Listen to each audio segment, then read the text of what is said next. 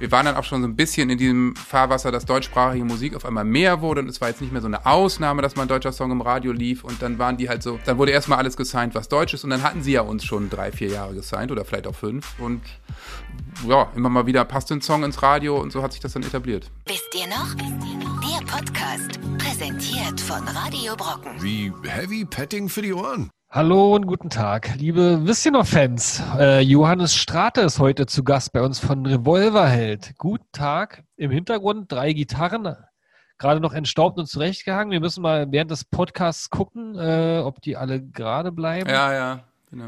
Willkommen, Johannes. Auf Willkommen. Eine lustige Stunde mit uns. Guten Tag, freue mich sehr. Äh, schön, mal wieder ein bisschen zu quatschen. Ja, und worüber sprechen wir heute? Tino ist auch am Start und wir wollen heute mal gucken, gibt es ein Rezept für äh, eine erfolgreiche Band? Also man kennt das ja, so ein äh, gängiges Muster, das Gitarre, Bass, Schlagzeug und ein schicker Frontmann.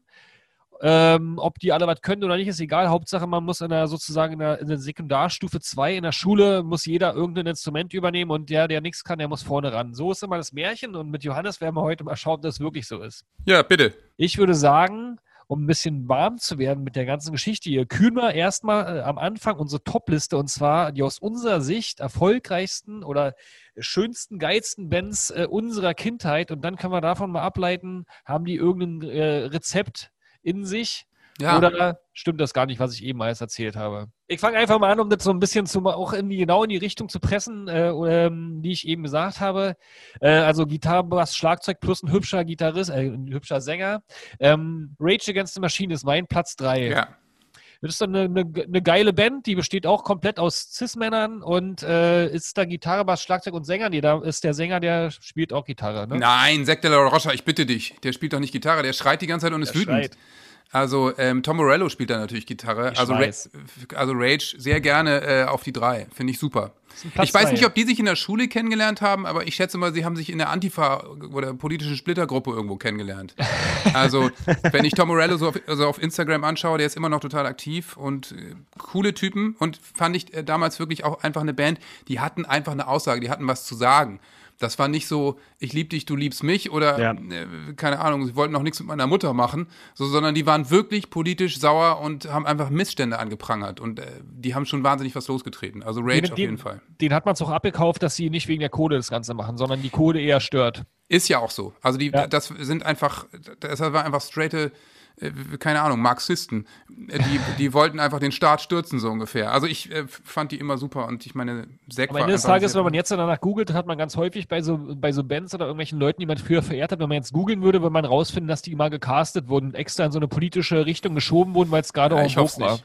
Also bei, kann ich mir ah, bei ja, ganz, ganz vielen nicht. vorstellen, aber bei denen ich, ich, würde ich es voll ausschließen. Was sind deine Platz drei, Johannes? Dann sag doch mal. Also, ähm, ja, ich, es hätte wirklich gut Rage sein können. Also meine Platz zwei und eins ist ziemlich klar. Ähm, wenn ich jetzt natürlich, ja doch, Police wird schon auf zwei sein. Oh, oh. Ja. oh Die schlimm, schlimm oder gut? Nee, gut, gut, gut, gut. Ach so. Ja, also ich kann mich mit Rage auf der drei wirklich äh, total einrichten. Nehmen wir sie beide? Ja, so, nehmen okay. wir sie. Ja, nehmen wir sie. Okay.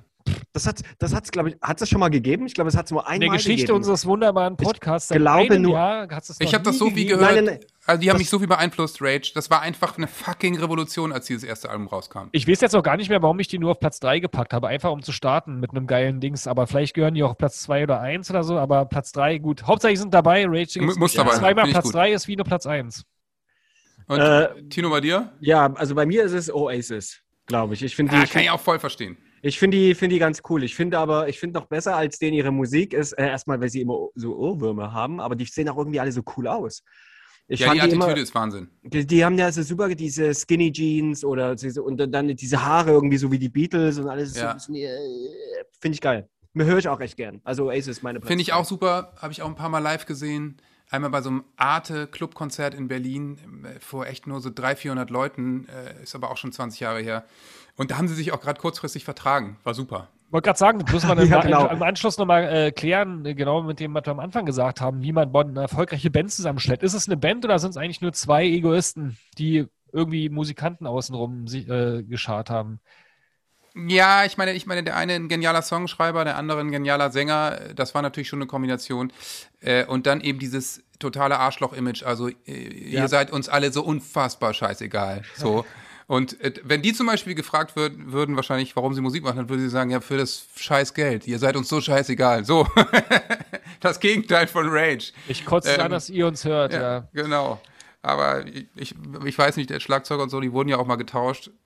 Ich hatte Deswegen, bis die Frage mit der Band war, aber ist auch nicht schlimm. Ähm, muss auch jetzt nochmal überlegen, welche ich jetzt hier auf Platz eins oder zwei packe. Ja, ja, ja, ja, also mein Platz eins, ja, völlig ja. klar.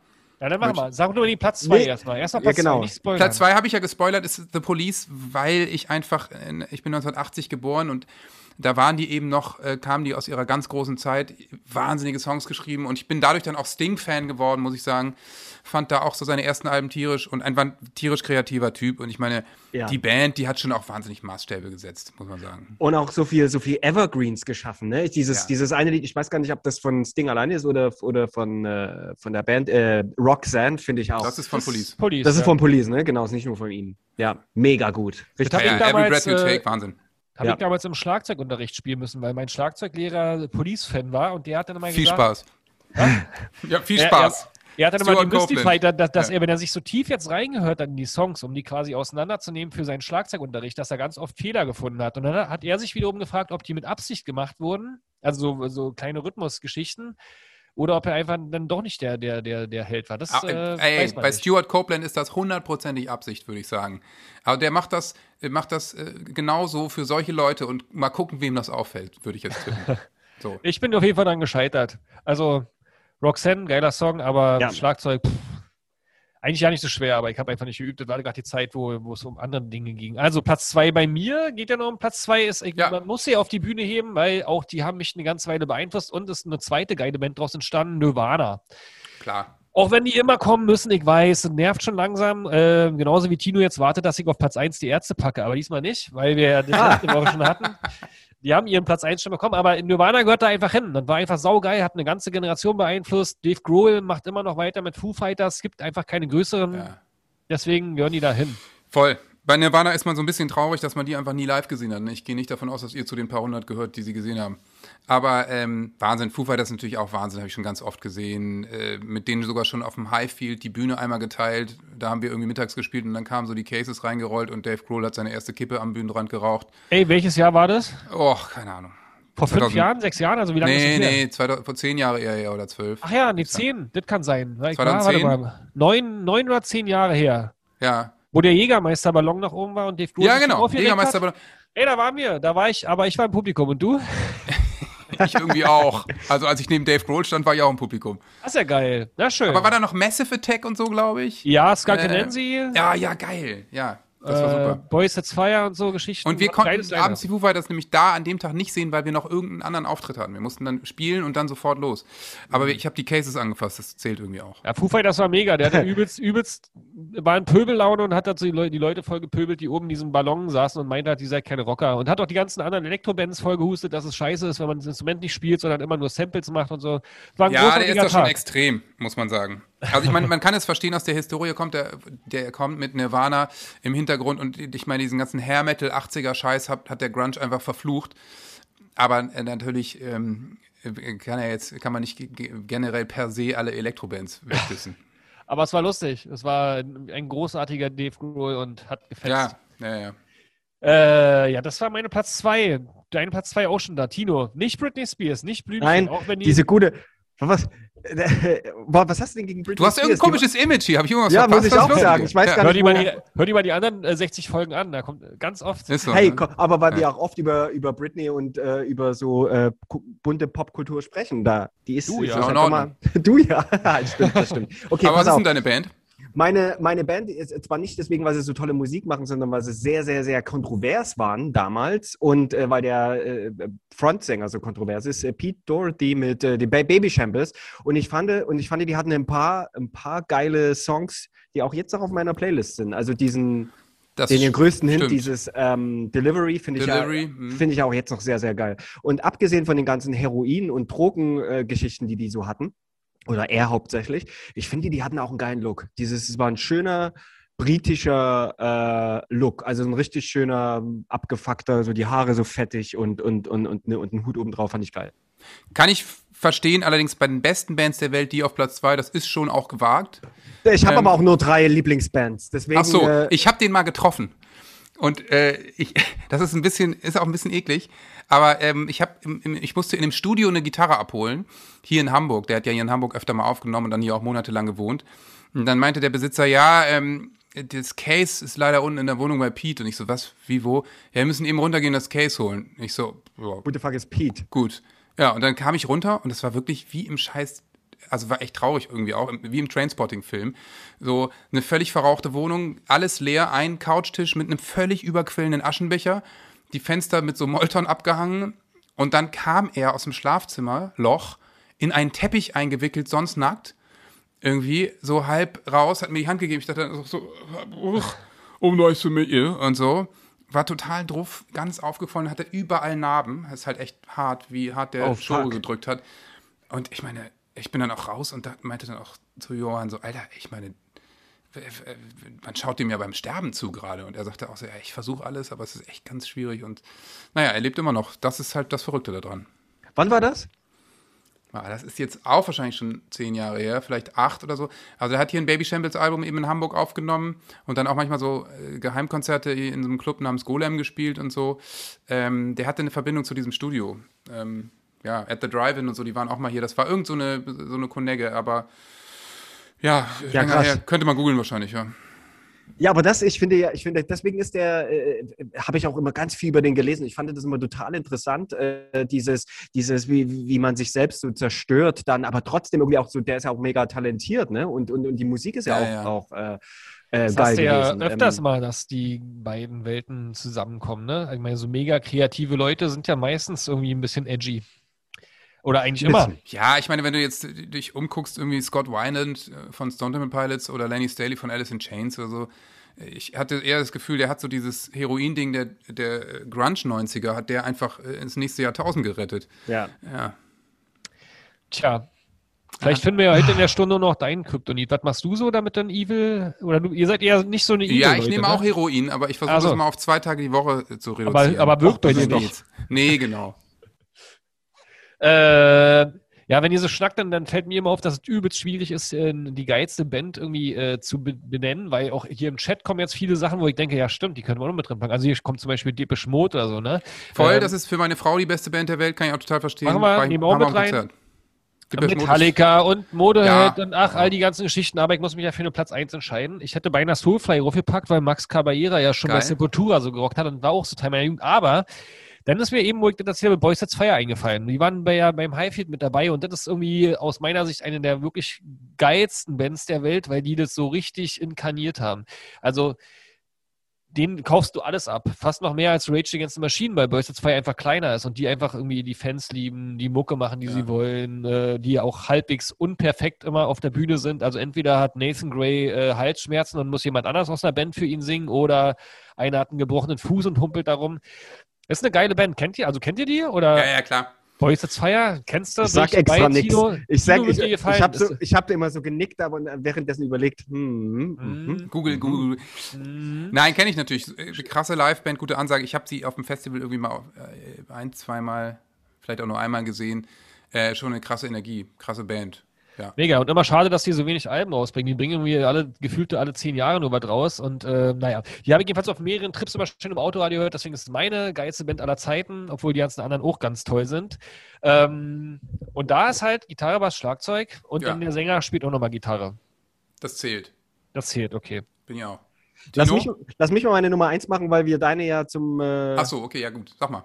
Ähm, meine Nummer eins, äh, ich, äh, wie gesagt, kenne nicht so viele Bands, habe eher andere Musik früher gehört, aber die wir, äh, Tra- Tragic Kingdom von, wer weiß es, das Album? Warte mal, ähm, fuck, das gibt's doch gar nicht. Äh, ist es Faith No More? Nee. Nee, nee, es ist äh, No Doubt. Okay.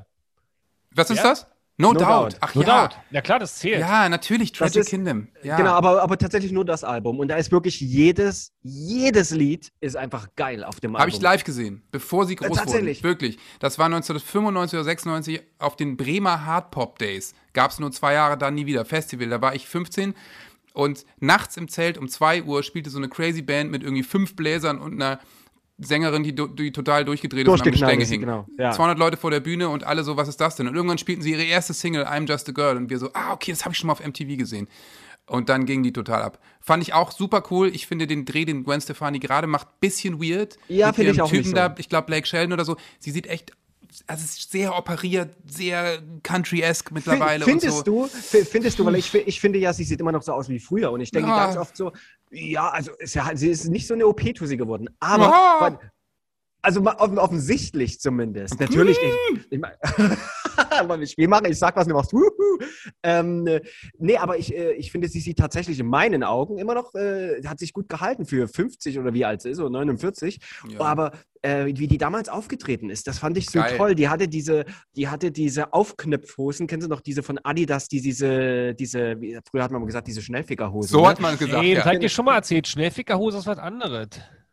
Schnellfickerhose ist die von den Typen aus dem Fitnessstudio mit dem Gummibund. Die, die Adidas-Hose, die hieß anders. Martin, what, whatever. Äh, und, äh, das heißt und, und die, die, das, hat sie, das hat sie so groß gemacht. Die, die, ja. Das hatte die, die hatte die so blau. Und ja, ich weiß, ich muss mal reden. Ich, ich bin einfach so ein Gascher über Gwen Stefani. Ich liebe die einfach. Die ist einfach cool. Gut. Ja, ja, okay. War ja auch geil. Also die hat, die hat glaube ich, jeder gefeiert damals. Mega. Also ähm, egal aus welcher Szene kommt, die war einfach eine, war eine, eine coole Sache. Und es war eine, eine spannende Wendung, wieder um zum Thema vielleicht zurückzukommen, ja, dass dann mal so die, die Frontfrauen so gefeiert wurden eine ganze Weile lang. Ist ja jetzt ja mittlerweile gang und gäbe, aber auch Skunk and Nancy damals oder hier ja. Cranberries und so. Oder also Republica. Ja, riesen krasse Größen und die, glaube ich, jedenfalls auch gerade, weil eine Frau plötzlich mal vorne stand, so gefeiert wurden. Oder? Glaub ich, Hätten also die den gleichen Erfolg gehabt, wenn ein Mann davon ist? No Doubt wäre ohne Gwen Stefani nichts gewesen. Ich meine, die war Wahnsinn. Also das natürlich war das der, der, der Gamechanger für die, auf jeden Fall. Total. Und jetzt, wir haben es letztens schon mit Peter von Futzgarden gefragt. Wie hieß nochmal der Freund von ihr, der auch eine erfolgreiche Band hat und wie hieß diese Band? Die hieß Ge- natürlich Gavin Rossdale und das war Bush. Bush, oh. Ja. Bush, ja, ja, ja, ja. Das ist, ja, ihr, das ist ihr, das ist ihr Ex-Mann, mit dem hat sie zwei Kinder, dann hat er sie betrogen, sie hat ihn verlassen. So ist die Story. Aber The Bush fand ich zum Beispiel auch geil. Chemistry Between Us, ne? War doch ja, ja Chemistry genau. Between Us. Swallowed, hatten die so eine Swallowed, habe ich hier noch in Hamburg im Stadtpark Mega. gesehen. Strömender Regen, hat er sich auf die Schnauze gelegt. Cooler Typ eigentlich. Ja. Gehört auch dazu. Ja. So, ich bin dran, ne? Trommelwirbel, deine, deine ja, Platz eins. Also für mich oh. ist das einfach klar, als ich angefangen habe zu denken, musikalisch und von Aha und Chesney Hawks weg war, da waren die neunziger und da war der Grunge und für mich waren Pearl Jam immer die allergrößten. Und das ist einfach auch irgendwie klar. Eddie Vedder ist für mich immer noch der größte Sänger der Welt und ich fliege für den überall hin und gucke mir den überall an und die Band natürlich immer in Berlin in der Wuhlheide. Ähm, und die sind immer noch geil und das sind immer noch irgendwie Kumpels, die eine Flasche Wein zusammen trinken, vier Flaschen Wein und äh, ich meine zwei Gitarren, Bass, Schlagzeug, aber ist einfach eine super Truppe, finde ich. Ist auch okay, der, der Sänger spielt ja meistens nur so äh, Gitarre, die einfach ja, der macht halt dabei mit. Ist. Aber ich meine, wenn er wer eine Stimme hat wie Eddie Vedder, der braucht eigentlich nichts anderes. Mega. Auch politisch die Band, finde ich, gute Aussagen und ähm, ja, bin ich komplett also. bei dir. Ist eine mega geile Platz eins. Einzige Wermutstropfen, die, die Tickets der letzten, der letzten Tour, die waren übelst teuer jedenfalls. Für Berlin so hundertfünfzig Euro aufwärts, ja. glaube ich. Also das war da, irgendwie so ein bisschen übertrieben. Aber obwohl sie damals noch Ticketmaster verklagt haben, weil, weil Ticketmaster ihre Tickets zu teuer gemacht hat und sie die billig behalten wollen. Aber fünfzehn Jahre später sieht es eben anders aus. Die haben wahrscheinlich mittlerweile einen wahnsinnigen Kostenapparat, aber die ähm, vier Flaschen Wein, die wollen ja auch bezahlt werden. Eben, ich meine, die kosten auch was mittlerweile. Aber bei Pearl Jam ist es zum Beispiel super geil. Die Die spielen jeden Abend eine andere Setliste. Die setzen sich vorher hin und dann machen die mit Adding so ein bisschen ihre Setliste zurecht, spielen wirklich aus einem Repertoire von zweihundertfünfzig Songs, verdödeln sich dann auch mal, also auch völlig unperfekt. Und wenn er seine Weinflasche leer hat, dann gehen sie von der Bühne und dann beraten sie auch erst zur Zugabe. Die bleiben dann echt manchmal zehn Minuten weg und kommen dann erst wieder und haben, sagen wir, wir haben uns jetzt überlegt, wir spielen das jetzt noch und hier und da und so. Und dann kommt jedes C D, jede, jedes Konzert als Bootleg auch raus. Also absurd, was die machen. Ist das, ähm, um den Übergang vielleicht auch zu schaffen, ähm, weil wir das ja, weil wir haben jetzt unsere Top drei gekürt, unsere eigenen. Wenn du, als ihr die Band gestartet habt, muss ich jetzt kurz fragen, sonst vergesse ich das wieder. Ist das so auch deine Band gewesen, auf die so du äh, aufgeschaut hast, wo du dachtest, Absolut, okay, das, ja, ja. das ist so, das ist so auch diese ganze Mechanik, weil du das, weil du das gerade sagtest, äh, mit diesen immer eine andere Setliste oder oder irgendwie so. Ja. Stage-Workflows, keine Ahnung, ich habe gerade ein besseres Wort dafür, ne? Klingt auch geil. Ähm, Prozesskette hinter der Bühne? Pro- Pro- Prozesskette so. hinter der Bühne, genau. Ähm, ähm, hast du dir das so abgeguckt? Ja, hundertprozentig. Ich habe mir das alles angeguckt, habe damals ganz viel M T V auch geschaut äh, und, und Unplugged und so. Und äh, als ich die ersten Songs geschrieben habe, habe ich, glaube ich, immer nur verliebt an Eddie gedacht, so ungefähr. Und ähm, wenn ich, also früher, als ich gesungen habe und meine Art und Weise war auch noch viel und so, ähm, alles noch ein bisschen mehr Pathos. Wie Eddie in den neunzigern halt. Also ohne Eddie wäre das, wär das komplett anders gelaufen für mich. Ja. Ist so. Aber das stimmt, wir haben uns nämlich im Vorhinein natürlich mal die alten Songs von dir angehört und die, da war noch mehr so äh, Rock, naja, grungig irgendwie angehauchter auf jeden Fall, als so ein bisschen die Musik, die später von euch kam. Aber eine ja, spannende... Spannende Geschichte. Hast du, habt ihr euch mal kennengelernt? Also hast du mal eine, die, die, die Ehre gehabt, nee. ein Glas Wein zu trinken? Es ist, das Traurige ist, ich habe echt äh, gefühlt vieles dafür gegeben und irgendwann, als er mal in der äh, Wuhlheide wieder gespielt hat, ähm, hieß es, die Vorband übrigens White Stripes, damals hieß es irgendwie, oh, ja, die schlecht. White Stripes, die, die spielen jetzt noch ein Konzert im Magnet, ne? Geiler Club, Gott hab ihn selig. Und ähm, dann hieß es, Eddie ist auch noch da. Also sind wir irgendwie da hingefahren und saßen, standen dann oben im ersten Stock im Magnet an der Bar, White Stripes unten, fürchterlich laut, kaum auszuhalten. Und, ähm, Äh, dann kam echt Eddie rein, setzte sich in der Ecke. Ich dachte direkt, okay, ich geh jetzt mal hin. Und dann kam ein riesiger Security, der sagte, nah, sorry, he's here as a private person. Und ich so, okay, klar, totally, I, I accept this. I mean, yeah, sure. Hab mich an die Bar gestellt, mit meinem Kumpel irgendwie Bier getrunken. Und als er ging, griff er so in seine Hosentasche, holte so einen Pleck raus irgendwie und gab das so dem Typen neben mir. Und ich dachte, äh, äh, äh. ja, und das war dann so mein größter Moment mit Eddie dicht bei mir, aber dann irgendwie ja auch nicht. Hätte ich mir eingerahmt oder wahrscheinlich bei jedem Auftritt in der Tasche getragen. Aber das konnte er ja nicht wissen. Aber jetzt, spätestens jetzt, weiß er das ja, nachdem er ja. den Podcast hier gehört hat. Ja. Ganz er liebe spricht Grüße, sehr gut Eddie. Deutsch, witzigerweise. Wie oder? Nein, er spricht nicht gut Deutsch. Nee, ich hab nur gesagt, er lernt, er lernt ja mit unserem Podcast hier Deutsch, deswegen. Also ganz liebe Grüße von Johannes. In, in Aber witzig wäre gewesen, hättest du denn wie so ein weirder Fan immer versucht, trotzdem an dem, an dem äh, Security-Mann vorbeizukommen. So verkleidet oder unten Hi. dann vorbei. Naja. Ja. Aber manchmal ist sowas auch gar nicht so gut, wenn man den Helden kennenlernt. Also wenn man dann merkt, der ist nicht lustig oder der hat eine ja, ganz stimmt. komische Stimme oder der trinkt gar keinen Rotwein, sondern ist eine Kirschsaft und der macht nur eine auf dicke Hose die ganze ja. Zeit. Wär Wobei der schade. Ist immer so ruhig und ich habe so viele Interviews mit dem gesehen und so. Also der, äh, ich war auch mal auf einem Konzert in Sizilien, Taormina, da hat er Solo gespielt. Da war man schon Taormina? dicht dran. Das war Taormina ist in so ein antikes äh, Dörfchen in, äh, auf Sizilien. Und da hat ah. er in so, einem, in so einem abgebrochenen Amphitheater gespielt und im Hintergrund das Meer. Wahnsinn. Glenn Hansard im Vorprogramm auch. Und ähm, äh, das war, war wunderschön, war, war ich nicht, aber vielleicht tausend Leute. Ähm, und da war er schon, war man schon dicht dran. Und dann hat er echt auch die Weinflasche wahnsinnig Corona-konform auch so rumgereicht und so allen eingeschenkt. Und ich glaube, der hätte die erste Reihe schon gesagt, what the fuck, it's fucking juice. Aber... Äh, Ja. Gibt's eigentlich, gibt's eigentlich für dich so ein perfektes, ähm, was sind so, für, was definiert denn für dich so die perfekte Band? Was muss man auch ne, nicht nur vielleicht optisch sogar mitbringen, ne, weil das zählt ja auch ein äh, Stückchenweise f- vielleicht ja. so dazu oder, oder einen eigenen Style, ne, wie immer wieder zum Beispiel Gwen Stefani oder so. Oasis, ja. Ja, oder Oasis, genau, aber was, was äh, defin- kannst du eine gute Band definieren, wo du sagst, okay, Hitgarantie? Ja, also ich finde es natürlich immer schon mal wichtig, wenn eine Band äh, ein bisschen eine Vision hat und auch und ihre Songs schon mal selber schreibt. Das ist ja heutzutage leider gar nicht mehr so gegeben. Und ich bin nicht so Freund von diesen Songwriter-Teams, die alles irgendwie klarschießen weltweit. Und sagen wir mal, Ryan Tedder, One Republic, der schreibt halt super viel groß, gute Songs für alle möglichen anderen Bands. Ist ja auch recht und billig, aber wenn eine Band eben nur darauf aus ist, irgendwie die passende Single zu finden, völlig egal, was die Aussage ist. Und ja, das wollen die Leute da draußen hören. Wenn ich das schon immer höre, da kriege ich immer die Vollkrise, so. Ähm, du musst halt anfangen, also wenn ich jetzt nach der perfekten Band definiere, fang an, dein eigenes Zeug aufzuschreiben, was beschäftigt dich, was sind deine Themen, deine Visionen und dann nimm die selber auf, auch wenn du dein Instrument scheiße spielst, lass es keinen anderen machen ähm, und dann habt ihr hoffentlich eine Aussage und auch einen, einen Wunsch und dann, ähm, dann ist das schon mal ganz gut. Ich glaube, welche Musikrichtung dann, das dann ist oder welche Instrumente dann dabei sind, das ist ja auch völlig egal. Ich kenne auch geile Elektrobands und so, also da bin ich nicht Dave Grohls Meinung. Ähm, ähm, aber es muss eben aus dir rauskommen. So. Und, und ich weiß nicht, Radiohead zum Beispiel ist so eine Band, ne? Die haben auch so einen ganz eigenen Sound kreiert, wahnsinnig eigenständige Sachen gemacht und ähm, oder Sigur Rós meinetwegen. Wie oh, abgefahren ja. ist das denn so? Ja. Und ähm, häng dich nicht auf irgendeinen Trend, sondern mach eben dein Ding so ein bisschen und ja, es gibt einfach gar nicht mehr so viele Bands, ne, die so agieren. Sonst würde ja auch die ganze Zeit jetzt äh, jeder Autotune-Gangster-Hip-Hop machen, oder? Das ist ja auch das Problem, wenn man immer nur auf den, die, die Trends und äh, Streamcharts und so guckt.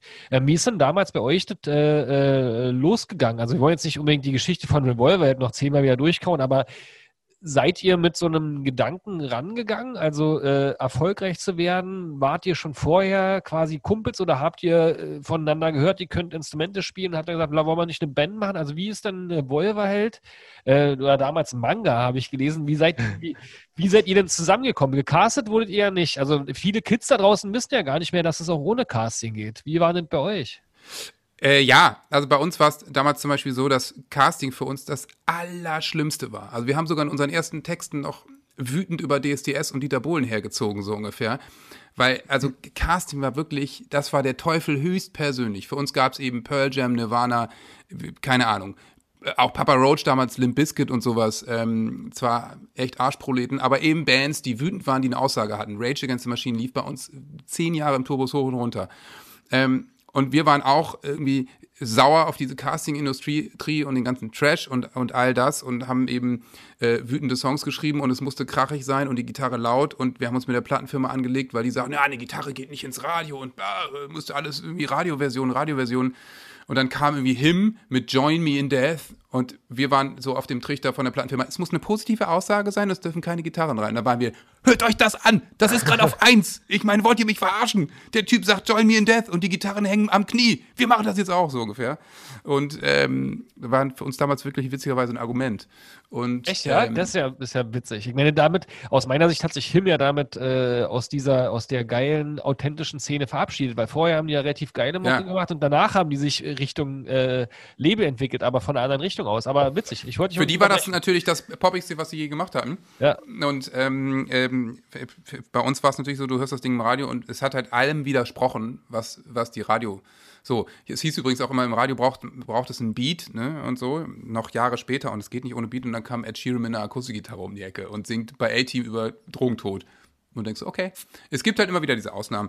Aber, ähm, ja, bei uns war das einfach so, wir wollen... Es gibt ja eigentlich auch gar keine Regeln, ne? Also das muss man ja auch mal sagen. Dieses, das ist, äh, dieses, es muss zum Beispiel ein Beat fürs Radio sein, das ist ja auch so eine Aussage, es hat sich ja auch verändert über die Zeit, ne? Aber wenn man, wenn du jetzt, könntest du jetzt äh, definieren, äh, so zum Beispiel im Vergleich zu früher, heute ist ja irgendwie, es fühlt sich an, ist, heute ist alles erlaubt. Du darfst alles ja. sein, du darfst, du darfst alles, fast, du darfst alles sagen, äh, du darfst alle, jede Musik machen, die du möchtest. Und früher war das... Ähm, Kannst, also auf was ich hinaus will, kannst du, kannst du sagen, was so früher diese, diese Einschränkungen war zum Beispiel? Es muss ein Beat fürs Radio sein und ähm, die eine Band zum Beispiel umsetzen muss. Es muss mindestens eine Gitarre sein und der Sänger muss so und so groß sein und so und so blaue Augen haben. Ja, das weiß ich nicht so ganz so genau, äh, wie das war. Der deutsche Markt funktioniert ja leider immer noch so, dass wahnsinnig nach Amerika, ein bisschen nach U K, aber wahnsinnig nach Amerika geschielt wird, was geht da? Und ich weiß noch, als damals Avril Lavigne kam, da war das wirklich so...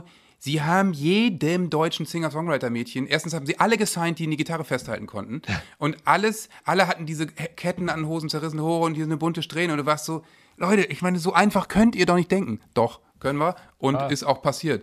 Und das, das ist halt noch so viel extremer geworden. Also wenn in, aus Amerika ein Trap-Beat kommt, dann kannst du davon ausgehen, zwei Jahre später macht hier jeder mit diesem Trap-Beat rum.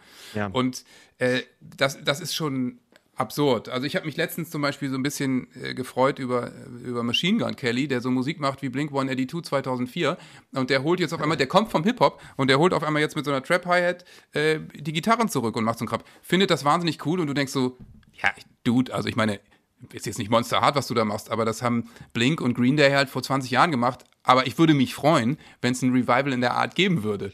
So, ähm, das hat mir meine Kids, Nichte letztens so vorgespielt, ja. Da dachte ich auch, ach, das ist eigentlich ganz nett. Ähm, Kenn ich doch. Ja. Ja. Und die Kids schreien so, oh Gott, ist das hip, ist das cool, ist das Wahnsinn, das gibt's ja gar nicht. Und du denkst so, ja, Hauptsache diese Autotune-Scheiße ist irgendwann wieder weg.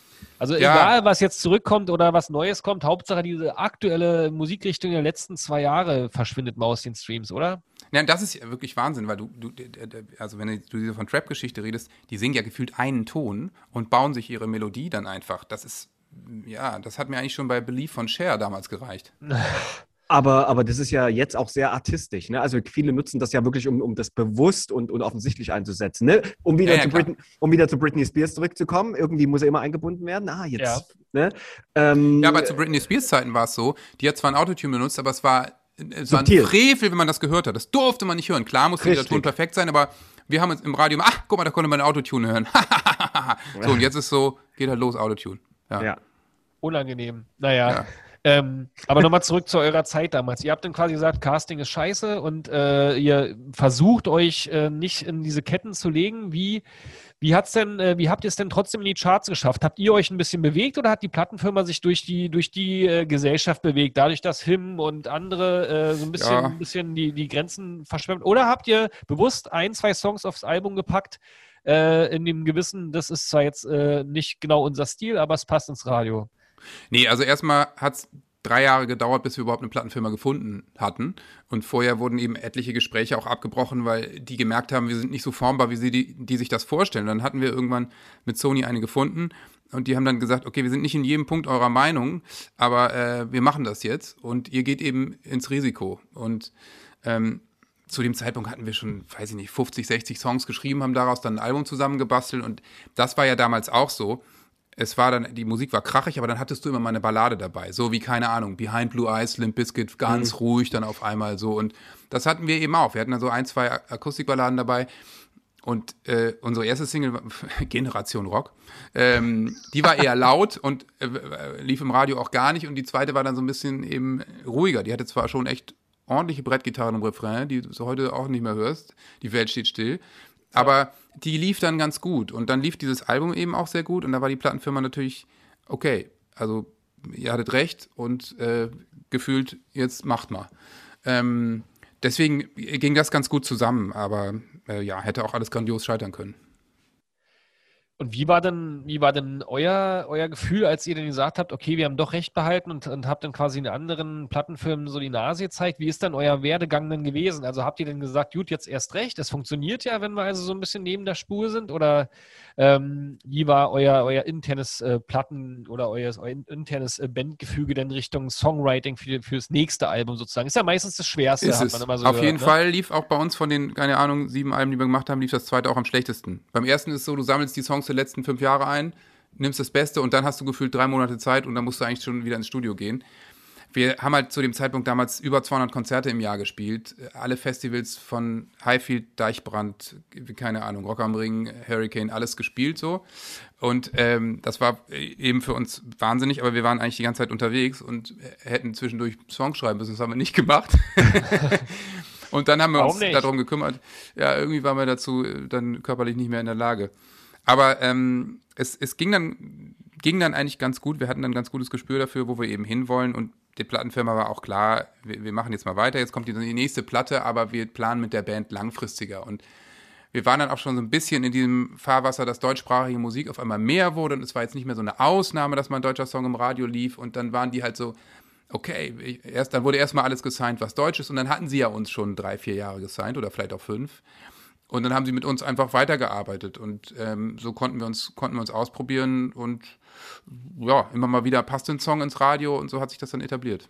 Und ihr habt ja auch ein bisschen davon, glaube ich, Nutz genießt, dass damals so die äh, deutsche Sprache in der Musik ein bisschen, ein bisschen forciert wurde, oder? Ja. Also jedenfalls, das war so zweitausendfünf bis zweitausendzehn gefühlt so eine, so eine Welle, wo dann auch so eine, eine deutsche Quote im Radio, also nicht... Die wurde diskutiert, genau. Ja, genau. Und dann ihr... Und Juli und Silbermond und Wir sind Helden waren auch noch unterwegs und äh, wir, Sportfreunde Stiller, waren unterwegs. Das waren so die Bands, die man auch jedes Wochenende getroffen hat. Also ähm, das war echt, äh, war auch irgendwie eine schöne Zeit. War echt eine, äh, also habt ihr auch Community. so, habt ihr auch so Backstage-Freundschaften äh, geknüpft? Also weil du gerade sagtest, das sind auch die, die man jedes, ähm, die man jedes Wochenende äh, sieht. Ja, ja, klar. Also ich meine, mit Marc Tabassol, dem äh, Bassisten von Wir sind Helden, teil, die wir heute noch im Studio. Also, ähm, ähm, die waren ja auch ganz okay im Gegensatz zu den anderen, die du genannt super. hast. Ja, super. Wir sind Helden fand ich natürlich super, als die, die so Müssen nur wollen damals, erste Single, fand ja, ja. ich irgendwie geil.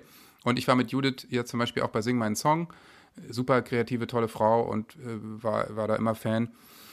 Und dann haben wir irgendwie immer dieselben getroffen. Witzigerweise auch damals war Liquido noch unterwegs. Ach, oh, ja. Ja, ja. Sehr gut. Ähm, ist das eigentlich, ist, ist, ist das so, dass man sich dann hinter der Bühne mit seinen, mit seinen, nicht Bandkollegen, sondern mit seinen Band, also ge, ge, mit anderen Bandleuten so austauscht? Ey, wie ist denn das bei dir eigentlich? Oder wie machst denn du das? Holt man sich da so Tipps?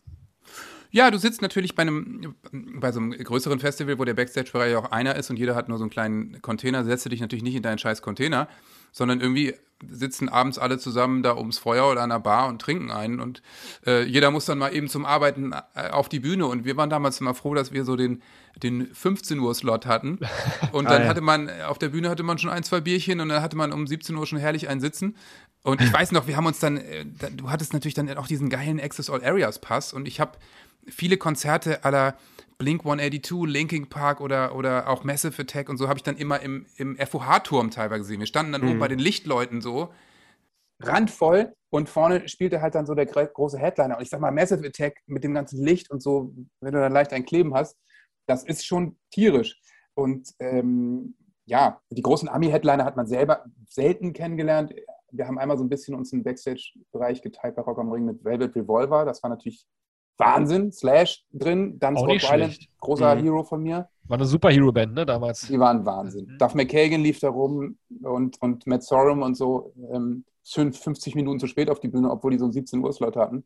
Erstmal mit Bechern beworfen, aber Scott Weiland sofort oberkörperfrei da irgendwie reingeschrien. Allerdings da, weil du von Helden sprichst, der war immer ein großer Held. Der war damals auch so auf Shore, den haben wir dann im Backstage getroffen. Erst haben wir ein Foto mit ihm gemacht. Er hatte so einen riesigen Sombrero und Poncho an und wir im T-Shirt einen kleinen Vollidioten. Und dann saß er aber im Backstage und hat eine halbe Stunde nicht hingekriegt, die Playstation anzuschalten, weil er so schon echt halt so damaged war in der Rübe. Und das war echt, das war irgendwie hart. Slash dagegen, der war irgendwie noch, der war da schon durchs Gröbste durch. Der ist ja auch schon noch ein bisschen älter gewesen. Und deswegen lebt der vielleicht auch noch. Ja. Es, ähm, ähm, apropos hinter die Bühne, habt ihr eigentlich, äh, bevor ihr auf die Bühne geht oder bevor ihr einen Auftritt habt, habt ihr so ein, so ein Ritual? Betet ihr oder trinkt ja, ihr vorher einen beten, Schnaps? Wir beten sehr, sehr lange. Wir haben einen Pastor, der dann kommt und uns mit mhm. Weihwasser segnet, weil wir ja alle Sünder sind. Das haben wir ja heute auch immer hier gemacht. Immer von der, von der Show machen, machen wir mal ein kurzes Hangout, ne, ein Zoom-Meeting und dann beten ja. wir. Das haben ja, wir ja auch zusammen gemacht, das muss man ja sagen. Wir waren nur noch äh, stimmt.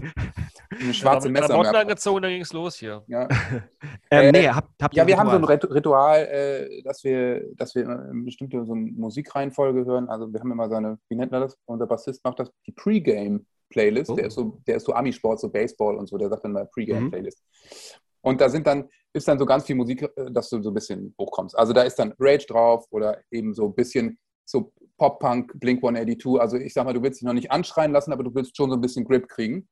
Und die hören wir dann immer relativ laut, so eine halbe Stunde, Stunde. Mit Head, dann, Headbanging oder ohne? Nee, nee, nee, du willst dich ja nicht verausgaben. Ah, okay, verstehe. Du willst ja, du willst ja nur, ich sag mal, wenn du davor, es ist halt so, wenn du davor irgendwie Singer-Songwriter oder Jazz hörst, was ich auch mal gerne höre, dann bist du ja nicht da. Also dann bist du mm. so, oh, herrlich, nett, ja. Und, für ein ähm, autogenes Training Feuer reinwerfen. Ja, für, oh. ja, warum nicht? Da kriegst du auch keine ähm, Playstation mehr an. Aber wir haben, äh, und dann machen wir nochmal so eine Runde, so wie viele Bands, ne? Ich sehe das auch immer auf Fotos. Das machen Muse auch und äh, Pearl Jam machen das irgendwie auch und ich glaube, irgendwann haben wir das auch noch übernommen. Unsere Nationalmannschaft macht das ja auch. So. Das kann also nicht verkehrt sein. Ohne Yogi jetzt. Ist er raus? Ja, Yogi ist heute, hat heute gesagt, dass er nach der E M aufhört. Ach so, na dann ist er noch ein bisschen da. Die E M da. dauert ja noch eine Weile. Kannst ja. du, kann, Entschuldigung, kannst du eigentlich eine Nachwuchsband, die jetzt vielleicht irgendwie gerade versucht, irgendwie nach den ganzen Zeug da draußen, wenn es mal wieder besser ist, eine Band zu starten. Kannst du einen Tipp geben, wie man Lampenfieber vor, keine Ahnung, du bist jetzt irgendwie im Rock am Ring oder whatever. Wie, wie, wie kriegst du das Lampenfieber weg, wenn du, wenn du welches hast oder ja. du nicht, dich sicher fühlst? Lampenfieber weg, aber trotzdem noch fähig, seine Playstation anzumachen. Also ich sag mal, wenn du in der Situation bist, dass du überhaupt ähm, ähm, Lampen, Lampenfieber haben kannst, ne? Also, dass du, das heißt, da komm, stehst du auf der Bühne, da sind Leute, dann ist das natürlich ähm, schon mal eine ziemlich luxuriöse, gute Situation. Denn das heißt, du kannst Konzerte spielen und da kommen Leute. Also, ich finde es für, für Nachwuchsbands im Moment total schwer, überhaupt an den Start zu kommen. Also, ähm, ähm, das könnte ich mir gerade gar nicht vorstellen, wie man das jetzt macht. Ich meine, klar, es gibt Social Media, du kannst deine eigenen Kanäle bedienen, aber wenn du das große Glück hast, dass du irgendwann auf der Bühne stehst und da stehen Leute, und du hast Lampenfieber, dann würde ich erstmal sagen, herzlichen Glückwunsch. Das Lampenfieber ist jetzt dein geringstes Problem. Okay, aber wie, wie, wie, wie könntest du es, äh, hast du irgendwie so eine, einen Trick, äh, dass du dir das wegsäufst oder ähm, ähm bist du einfach eine Rampensau? Also, oder, ja, genau. Bist du nicht bei allen großen, guten Frontmännern so, dass die einfach äh, sagen, man genießt das denn, dass da so viele Leute, oder hast du wirklich mal irgendwie so eine Art Lampenfieber oder den Text vergessen, so eine Situation überhaupt mal erlebt? Ich glaube, ähm, das ist so ein bisschen so, dass man da wirklich reinwächst. Also ja, als ich irgendwie mit der Schulband angefangen habe, da war es genauso, wie du vorhin am Anfang gesagt hast, irgendwie fünf Typen. Wer singt denn eigentlich? Ja gut, ich mach das jetzt mal. So wie bei Incubus. Incubus gingen zusammen surfen und irgendwann haben sie eine Band gegründet und da, irgendeiner muss doch singen und Brandon Boyd so, dann mache ich das halt. So. Und ähm, dann wächst du irgendwie in die Rolle rein. Am Anfang bist du tierisch aufgeregt und denkst, scheiße, und ich kann das nicht und so. Und dann irgendwann entwickelst du dich eben ein bisschen und kannst. Und bei uns war es ja auch nicht so, zack, ins kalte Wasser und los, sondern wir haben erstmal jahrelang vor so gut wie null Leuten gespielt. Und ähm, das ist natürlich äh, eine gute Schule, wo man sich erstmal ausprobieren kann und alle Fehler machen kann. Und dann wächst das langsam und dann wächst du mit deinen Aufgaben, wie das so eben, eben so ist. Ja. Ich glaube, es ist im Sport genauso. Und jetzt ist es schon so, wenn wir länger nicht gespielt haben, dann habe ich schon ein bisschen Lampenfieber, bin ein bisschen nervös. Aber wenn ich dann auf die Bühne komme, ich sag mal, nach zehn, fünfzehn Sekunden ist es wirklich wie Fahrradfahren. Du verlernst das nicht, du bist dann da auf dem Punkt und es macht dir Freude und du freust dich gefühlt über einen Fehler, weil dann hast du was, über was du sprechen kannst, so ungefähr. Eine richtige Showsau sozusagen. Also du kommst dann raus und dann, dann, dann also du würdest quasi, das war meine nächste Frage, du würdest also quasi, wenn du den, De- den Text vergisst, das dann natürlich in die Show einbauen oder irgendwie äh, das, so, das so umdrehen, ähm, dass es eben witzig oder charmant, charmant wirkt. Also ist dir das schon mal passiert, dass, das mal, dass du mal dass du mal einen kompletten Aus, äh, Aussetzer hattest? Ja, es geht immer nur einzelne Sachen. Ähm, ich habe witzigerweise die Eigenschaft entwickelt, dass wenn ich mal ähm, beim Text nicht weiß, wie es weitergeht, dass ich dann einfach, ich weiß ja, wie die Geschichte ist, dass ich dann einfach irgendwas anderes singe. Und manchmal fällt es der Band auch nicht auf, weil es dann trotzdem in die Story passt irgendwie. Ach, das ist ja, das ist ja clever, aber es muss es, muss es ja irgendwie reimen. Auch ja, dann wird es halt manchmal ein bisschen schwierig, muss man ein bisschen schneller sein im Kopf, aber ähm, klappt manchmal. Das ist aber gut. Also gibt es da so ein paar Hidden-Versions von dir, wenn man die Live-Mitschnitte sich anschaut? Das ist doch auch mal spannend für Fans. Ja, so ein paar Sachen gibt es da vielleicht manchmal. Ähm, nochmal zurück jetzt zu unserem Misty-Noch-Thema. Also du wurdest damals als Sänger auserkoren, weil? Äh, weil ich ein durchschnittlicher Gitarrist damals mit vierzehn war. Und ähm, also unser Schlagzeuger war ziemlich gut und unser an, Gitarrist ähm, damals auch. Der spielt jetzt bei Clouseau zum Beispiel. Und ähm, ja, dann hat unser Pianist gesagt, naja, ich spiele ein bisschen Klavier, ich spiele auch mal Bass. Und dann war es so, ja, ich, dann singe ich jetzt mal irgendwie. Und dann, ähm, das war wirklich ein bisschen Zufall, aber... Aber ihr wolltet so klassisch, klassisch eine Band machen. Ihr habt so gesagt, ey, ja, lass ja. uns doch mal eine Band machen, ja? Also ihr habt einfach gesagt, jetzt machen wir eine Band, jetzt gucken wir mal, wer wie wohin passt, ja? Also so... Toll. In den neunzigern ja. gab es ja nur zwei Lager. Es gab entweder Band oder eben Techno. So, und ja. da ich überhaupt nicht... Marusha und, und Westbam und so, dass da diese ganze Love-Parade-Ding einfach nicht mein Ding war, war ich voll auf Grunge und Pearl Jam, Nirvana, Alice in Chains, Soundgarden, Band. Ganz klar. Kapuzenpullover, lange Haare, volles Programm. Gefällt mir. Wir haben uns damals auch im Unterricht hingesetzt und haben gesagt, wir machen eine Band. Und dann wurde auch ausgelost. Am Ende musste ich Schlagzeug spielen, konnte aber gar nicht. Ich habe dann quasi dann angefangen, Schlagzeug zu lernen. Aber es war auch bloß Punkrock. Das ist auch gemein, finde ich, weil ich meine, als Sänger kann man noch so ein bisschen... Geht irgendwie, aber wenn der Drummer nichts kann, ist natürlich so, da ist erstmal die ganze Welt angeschissen. Ja, das war ein ganz schöner Druck, war dann wirklich ein ganz schöner ja. Druck. Und bei, da fällt es auch immer auf, wenn man dann äh, quasi den Text vergisst und irgendwas anderes singt als Schlagzeuger. Ja, das ist ja. auch äh, spannend. Und dann sozusagen, ihr seid, also mit vierzehn habt ihr gesagt, wir haben jetzt eine Band jetzt hier, Johannes da singt und das erste Konzert, wie war das? Wo war das? Das war in der Aula. Das ist ja schön in der Vergangenheit. Uh. Ja. Also Schulaula und da haben wir dann gespielt und äh, waren ziemlich nervös, etwas übermotiviert, haben die Ansagen eher geschrien und ähm, das wurde dann auch noch direkt mitgeschnitten, aber das ging irgendwie ganz gut und ja, dann waren wir halt so eine klassische Schulband. Und wann hast du gemerkt, dass äh, der, der Beruf des Frontsängers dann doch der beste ist in der Band? Ich fand das dann einfach ganz gut und habe dann eben auch meine eigenen Songs und Texte geschrieben und habe gedacht, na, das ist ja auch total logisch, wenn ich den Krempel hier schreibe, dass ich das dann auch singe. Und dann bin ich irgendwie dann wahrscheinlich irgendwann langsam besser geworden. Aber dir fällt es ja auch sicherlich schwerer, wenn du deine eigenen Texte, äh, leichter, wenn du deine eigenen Texte schreibst. Ne? Oftmals ist es ja, es ist ja oft so, dass der äh, Frontsänger die Texte schreibt, aber eben auch, auch genauso, dass, wenn, dass das jemand anders aus der Gruppe schreibt. Ich glaube, bei Queen war das ja auch so. Ja, bei Depeche Mode und so, da gibt es ganz viele Bands. Ja, ja. Wo, bei ja. Depeche Mode, ich meine, schreibt Martin Gore, ne? Und Dave Gahan singt den Krempel. Bei Aha ist es genauso. Ähm, Ja, bei uns ist das, mir fällt das auch leichter. Ich meine, unser Gitarrist Chris schreibt auch, wir entwickeln das im Zweifel dann auch zusammen. Aber ich bin ein ganz schlechter Coversänger zum Beispiel. Also es gibt ja, keine Ahnung, Max Giesinger, mein Kumpel, der kann halt sofort hundert Songs aus dem Stegreif. Freunde bleiben übrigens auch, hat er früher nämlich am Lagerfeuer gesungen, um Mädels aufzureißen, hat er mir mal gesagt. Ah. Und ähm, Ähm, ja, also deswegen, ich, ich habe nie Cover gesungen, deswegen bin ich gar nicht mal so gut da drin, Songs von anderen zu singen. Da muss ich mich echt immer sehr zusammenreißen. Hm. Das wollten wir jetzt eigentlich mit dir zusammen spielen. Na gut, dann... Hm. Ähm, ja, dann lieber nicht. Kennst du Musikerwitze? Ja, also ich kenne die Sprüche natürlich. Leute, Leute, ich sag euch, das Geheimnis liegt im Schlagzeug, ne? Der zum Beispiel. Der ist schön. Und natürlich dann, das sind die Typen, die mit Musikern rumhängen. Völlig Schlagzeuger halt, ne? Das steht so. Ja, das habe ich auch hier. Unsere Band besteht aus drei Musikern und einem Schlagzeuger. Ja, genau. Ja. So, was, was, ist, ich, wa, was ist ein Musiker ohne Freundin? Ein Bassist? Obdachlos. Achso, wow. Ja. Oder, oder warum sind Rockmusiker so schlechte Liebhaber? Weil sie den Verstärker nicht mit ins Bett nehmen können. Wow. Na, ha, der, ist, ha. der ist scheiße. Der andere ist ja ganz lustig. Was ist das Lieb- Lieblingsinstrument der Friseure? Die Harmonika und das Glockenspiel.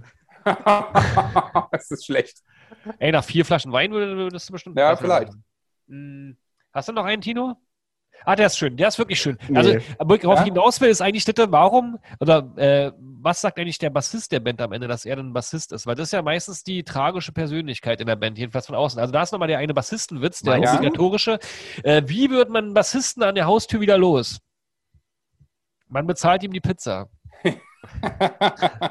Ja. Oder es gab ganz viele Witze, wir haben ja vorher überlegt, so äh, mit dem E, E, E, A, A, A, A, kennst du das da? Also der eine, der Sänger denkt an, die, an das Publikum, der Gitarrist ja. ans nächste Riff und der Schlagzeuger denkt, ey, ich muss ein bisschen lauter sein. Woran der Bassist, Bassist E, E, A, A, E, E, A, A. Ja, ja. Äh, äh, wie war das bei euch sozusagen, das Gefüge? Also wie, wie, wie stellt man sich das vor? Revolverheld, ähm, äh, Schülerband anfangen, wird immer erfolgreicher, kriegt irgendwann einen Plattendeal. Wie, ist das, wie habt ihr es geschafft? Ihr seid ja mittlerweile auch circa zwanzig Jahre jetzt wirklich in der Formation zusammen, ne? Äh, weiterhin so das Gefüge aufrechtzuerhalten. Ja, also Revolverheld war nicht meine Schülerband, ne? Das war davor eine andere Band, von der ich eben geredet so. habe. Wir haben uns kennengelernt, da waren wir schon alle mit der Schule fertig und ähm, so, weiß nicht, zweiundzwanzig.